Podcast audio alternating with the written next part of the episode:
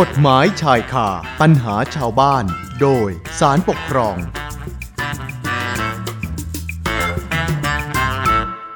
เอาละค่ะเข้าสู่ช่วงเวลากฎหมายชายคาปัญหาชาวบ้าน โดยสารปกครองกันต่อนะคะ คุณผู้ฟังขั้นหนึ่งในคุณสมบัติต้องห้ามสำหรับคนที่เป็นข้าราชการนะคะ ก็คือ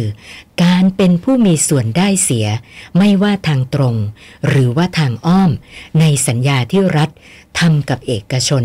เพื่อจะได้เป็นการป้องกัน การทุจริตการใช้อำนาจหน้าที่ไปแสวงหาผลประโยชน์ แล้วก็เพื่อให้ข้าราชการทุกคน ทำหน้าที่อย่างเที่ยงธรรม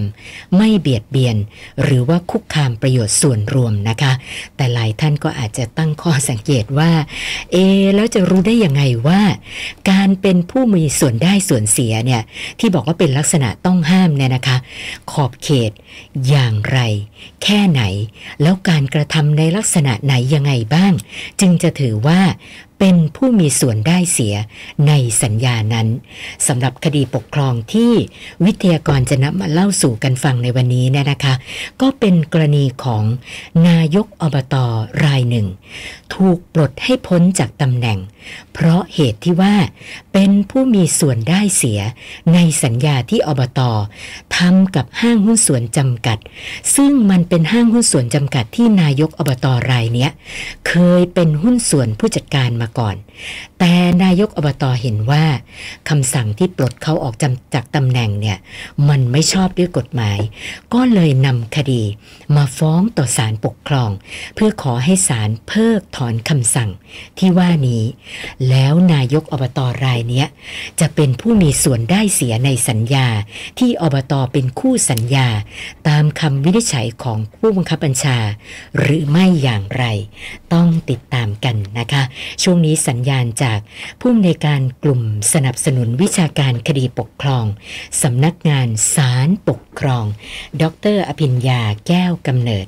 มาแล้ว เดี๋ยวพออท่านเล่าให้ฟังนะคะ สวัสดีค่ะพออค่ะ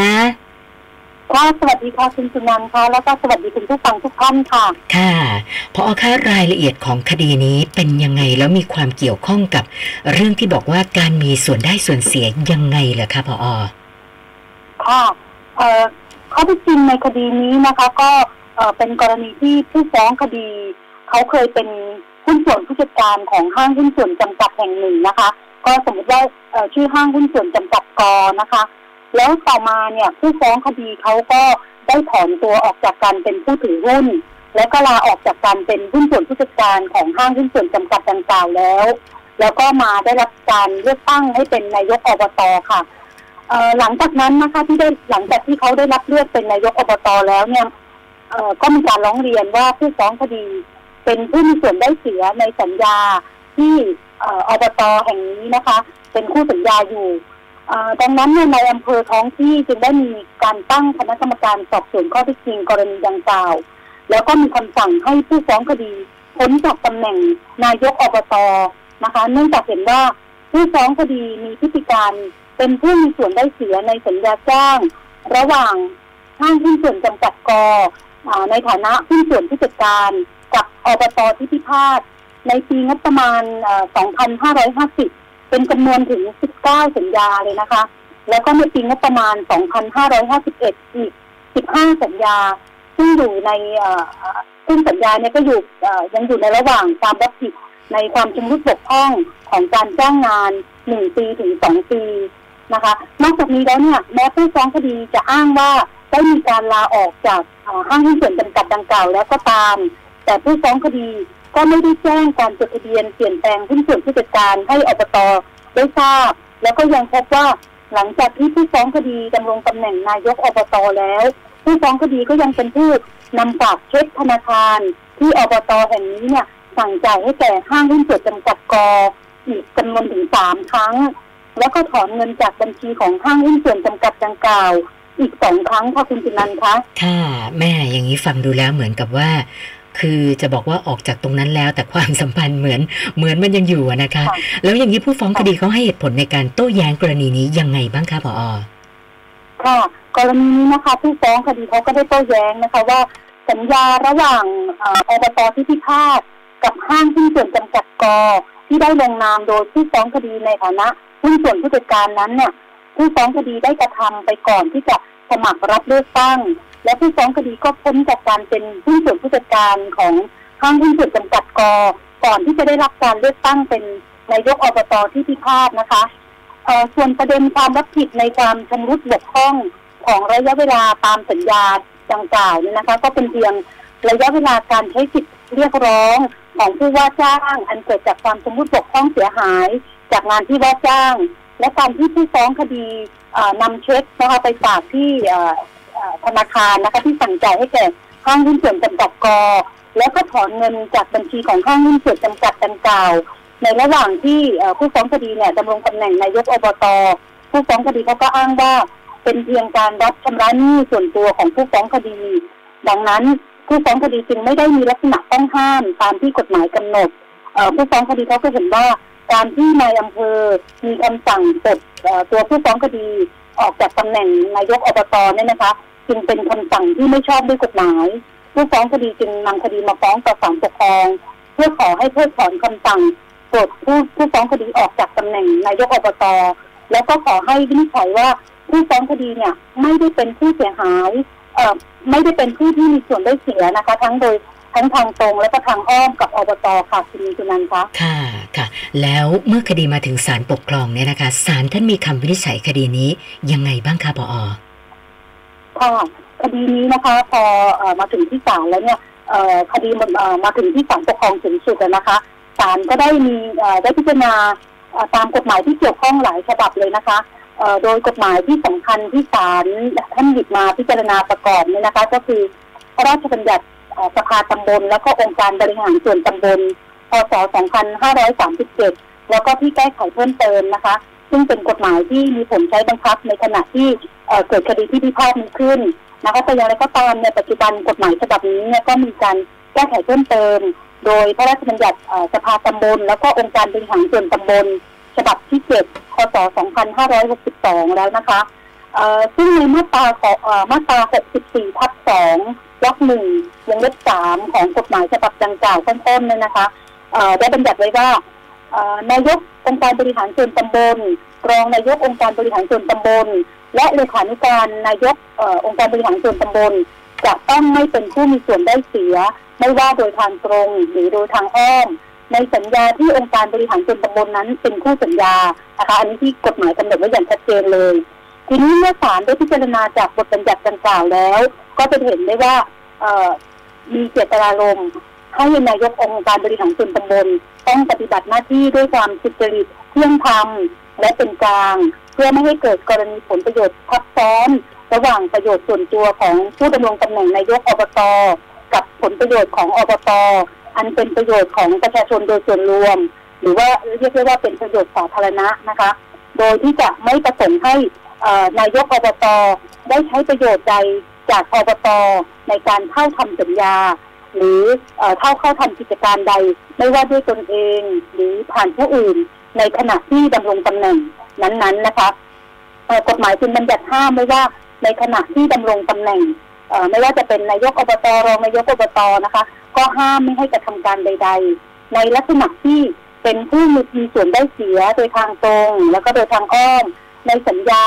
ที่องค์การบริหารส่วนตำบลนั้นน่ะ จะเป็นคู่สัญญา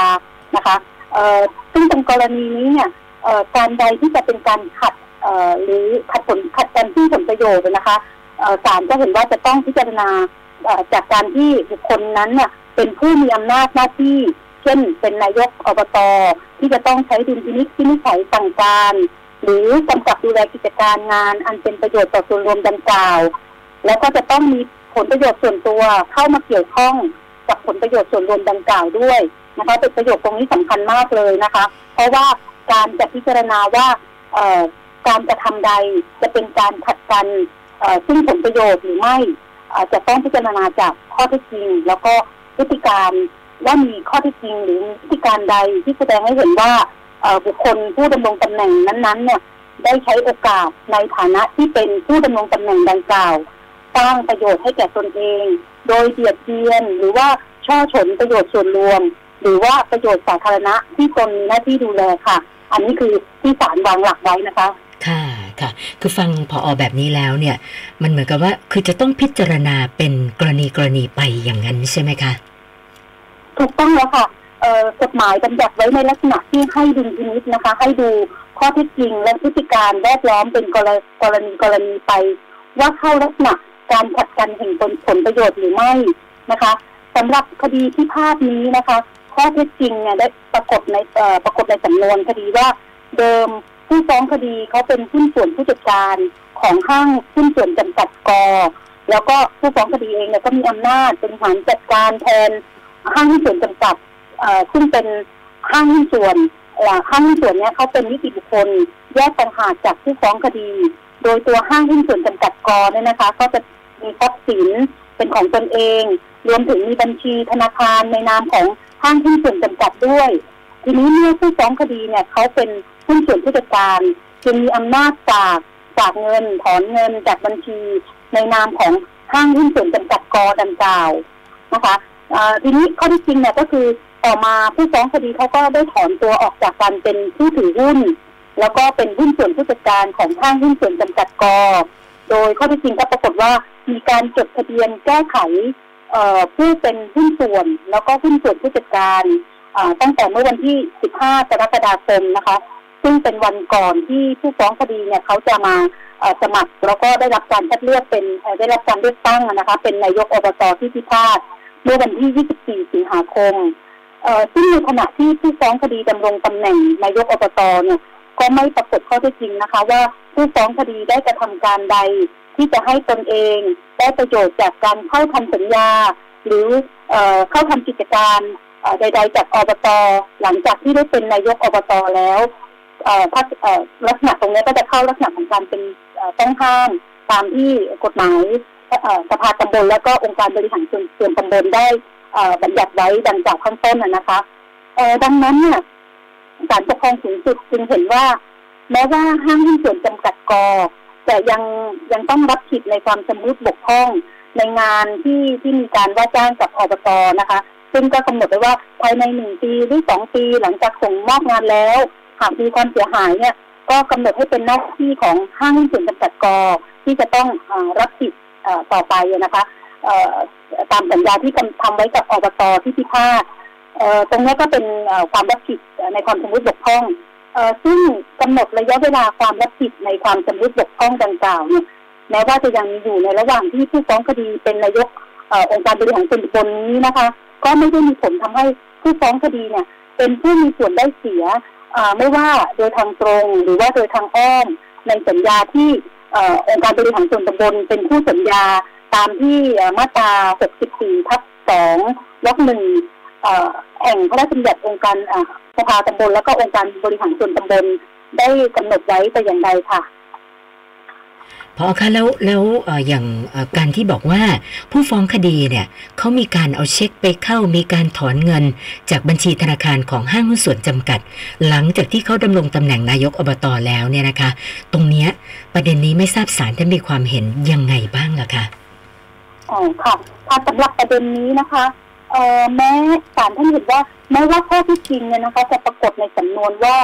ในช่วงระหว่างเวลาตั้งแต่วันที่ผู้ฟ้องคดีเขาได้รับแต่งตั้งนะคะได้รับเลือกตั้งเนี่ยเป็นนายกอบตแล้วจนถึงวันที่นายอำเภอนะคะซึ่งเป็นผู้ถูกฟ้องคดีในคดีนี้เนี่ย มีคำสั่งให้ผู้ฟ้องคดีพ้นจากตำแหน่งนายกอบต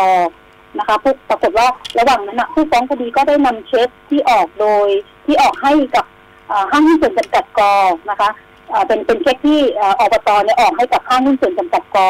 จำนวนสามฉบับไปฝากเข้าบัญชีของห้างหุ้นส่วนจำกัดกอ แล้วก็ปรากฏว่ายังมีการถอนเงินจากบัญชีของห้างหุ้นส่วนจำกัดกออีกสองครั้งนะคะ ซึ่งตรงนี้เนี่ยเอ่อแม้จะเป็นพฤติการที่ต่อไปในทางที่ไม่น่าไว้วางใจ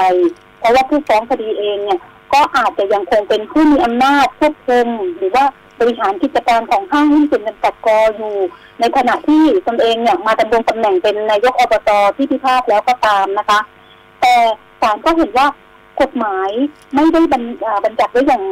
อย่างเคร่งครัดอย่างเคร่งครัดชัดเจนว่าหากนายกอบตท่านใดเนี่ยนะคะดำรงตำแหน่งผู้บริหารในภาคธุรกิจเอกชนด้วยแล้วเนี่ยให้ถือว่าเป็นผู้มีส่วนได้เสียโดยทางตรงหรือโดยทางอ้อมกับอบตนั้น โดยอัตโนมัติ นะคะ โดยกฎหมายเนี่ยกำหนดไว้แต่เพียงว่า จะต้องไม่เป็นผู้มีส่วนได้เสีย ไม่ว่าโดยทางตรง หรือโดยทางอ้อม ในสัญญาที่ธุรกิจภาคเอกชนนั้น เป็นคู่สัญญากับอบตเท่านั้นนะคะเซึ่งกรณีเนี้ยผู้ฟ้องคดีเนี่ยก็ได้ให้การว่า การที่ผู้ฟ้องคดีสามารถฝากเงินหรือว่าถอนเงินในบัญชีของห้างหุ้นส่วนจำกัดได้ดังกล่าวได้นะคะ ก็เป็นเพราะว่า ดิฉันไม่ได้มีการไปแจ้งธนาคารให้มีการเปลี่ยนแปลงชื่อ ผู้มีอำนาจฝากถอนเงินในบัญชีของห้างหุ้นส่วนจำกัดดังกล่าว แต่เป็นของผู้จัดการคนใหม่เท่านั้นนะคะเออดังนั้นเนี่ยศาลจึงเห็นว่าเมื่อไม่ปรากฏว่านับแต่ที่ผู้ฟ้องคดีได้รับแต่งตั้งเลือกตั้งนะคะ ให้เป็นนายกองค์การบริหารส่วนตำบลที่พิพาทจนกระทั่งถูกสั่งให้พ้นจากตำแหน่งผู้ฟ้องคดีในฐานะ นายกอบต มีพฤติการใด ๆ ที่จะถือได้ว่าเป็นผู้มีส่วนได้เสียโดยทางตรงหรือโดยทางอ้อมกับสัญญาที่ออบตที่พิพาทนั้นน่ะทำกับตัวเป็นข้างหุ้นส่วนจำกัดตามที่กฎหมายพระราชบัญญัติสภาตำบลและก็องค์การบริหารส่วนตำบลฉบับพศ 2537 แล้วก็ที่แก้ไขเพิ่มเติมกำหนดไว้นะคะ ดังนั้นเนี่ยการที่นายอำเภอซึ่งเป็นผู้ถูกฟ้องคดีในคดีนี้ ได้มีคำสั่งวินิจฉัยให้ผู้ฟ้องคดีนะคะพ้นจากตำแหน่งนายกองค์การบริหารส่วนตำบล เพราะเหตุที่ว่าผู้ฟ้องคดีเนี่ยเป็นผู้มีส่วนได้เสียโดยตรงหรือโดยอ้อม จากสัญญาที่ห้างส่วนจำกัดกทำกับอบตที่พิพาทจึงเป็นคำสั่งทางปกครองที่ไม่ชอบด้วยกฎหมายนะคะ ซึ่งคดีนี้เนี่ยศาลปกครองสูงสุดก็ได้มีคำพิพากษา ยืนตามคำพิพากษาของศาลปกครองชั้นต้น ที่ให้เพิกถอนคำวินิจฉัยของนายอำเภอ ซึ่งเป็นผู้ถูกฟ้องคดีในคดีนี้ ที่ไปวินิจฉัยว่าผู้ฟ้องคดีเนี่ยเป็นผู้มีส่วนได้เสีย ไม่ว่าโดยทางตรงหรือโดยทางอ้อมในสัญญาที่อบตเป็นคู่พิพาทเป็นคู่สัญญากับกับกับตัวห้างส่วนจำกัดนะคะ โดย ให้มีผลย้อนหลังไปถึงวันที่คำวินิจฉัยของนายอำเภอเอ่อมีผลค่ะคุณจินันท์คะค่ะค่ะ แม่ฟังดูแล้วก็นะฮะตำแหน่งเกือบเกือบเหมือนจะหลุดลอยไป แต่เมื่อทุกอย่างมาถึงศาลปกครองนะคะ ก็เอ่อได้ลงรายละเอียดที่ชัดเจนทำให้ได้กลับมาเป็นนายกอบตเหมือนเดิมนะคะนะวันนี้สำหรับคดีที่ปออนำมาเล่าให้ฟังนี้อยากจะฝากอะไรปิดท้ายกันอีกสักหน่อยไหมคะค่ะ ก็คดีนี้นะคะเป็นเป็นคดีตามคำพิพากษาของศาลปกครองสูงสุดที่ออ่าง 516ทับ2562 นะคะ แล้วก็ขออนุญาตฝากข้อคิดเกี่ยวกับอ่าหลักความเป็นกลางในการปฏิบัติหน้าที่ของเจ้าหน้าที่ของรัฐนะคะ ซึ่งในคดีนี้เนี่ยศาลปกครองก็ได้วางหลักในการปฏิบัติราชการที่ดีไว้ไว้น่าสนใจนะคะ ว่าในการปฏิบัติหน้าที่ราชการของเจ้าหน้าที่ของรัฐเนี่ย ตามที่กฎหมายกำหนดไว้แล้วเนี่ยต้องยึดหลักความเป็นกลางนะคะ ซึ่งก็หมายถึงว่าไม่มีส่วนได้เสีย หรือว่าไม่มีผลประโยชน์ทับซ้อน ระหว่างประโยชน์สาธารณะ ในหน้าที่ราชการกับประโยชน์ส่วนตัวของเจ้าหน้าที่ที่เป็นผู้ปฏิบัติหน้าที่นะคะตรงนี้ก็เพื่อป้องกันไม่ให้เจ้าหน้าที่เนี่ยปฏิบัติหน้าที่บิดเบือนการใช้อำนาจเพื่อตนเองและพวกพ้องนะคะ ตรงนี้จึงเป็นหลักกฎหมายที่ชัดเจน แต่อย่างไรก็ดีนะคะ การจะพิจารณาว่าอย่างไรเป็นการกระทำที่ ขัดต่อหลักความเป็นกลางนะคะ ต้องพิจารณาเป็นข้อเท็จจริง แล้วก็พฤติการแห่งกรณีเนี่ยเป็นเรื่องๆไปว่ามีผลประโยชน์ทับซ้อนจริงหรือไม่ตรงนี้ก็เพื่อให้ให้เกิดความเป็นธรรมแก่ตัวเจ้าหน้าที่ที่ปฏิบัติหน้าที่ด้วยนะคะ ดังเช่นในกรณีนี้เนี่ยนายกอบตเนี่ยเขาเพียงแค่ฝากถอนเงินในบัญชี ที่ตนเองเคยเป็นห้างเป็นหุ้นส่วนผู้จัดการของอของห้างหุ้นส่วนที่เป็นคู่สัญญากับอบต เอ่อเท่านี้เท่านั้นนะคะ เพราะว่าเอ่อยังไม่ได้ไปเปลี่ยนแปลงกับทางธนาคารไม่เรียบร้อย เช่นนี้ยังถือไม่ได้ว่ามีผลประโยชน์ทับซ้อนนะคะค่ะก็เป็นเป็นค่ะฝากไว้เท่านี้ค่ะค่ะ วันนี้ต้องขอบพระคุณท่านผู้อำนวยการกลุ่มสนับสนุนวิชาการคดีปกครองสำนักงานศาลปกครอง ดรอภิญญาแก้วกำเนิด สละเวลามาพูดคุยให้ความรู้กับพวกเรานะคะ ขอบพระคุณมากค่ะพออ ค่ะ สวัสดีค่ะ สวัสดีค่ะ กฎหมายชายคาปัญหาชาวบ้าน โดยสารปกครอง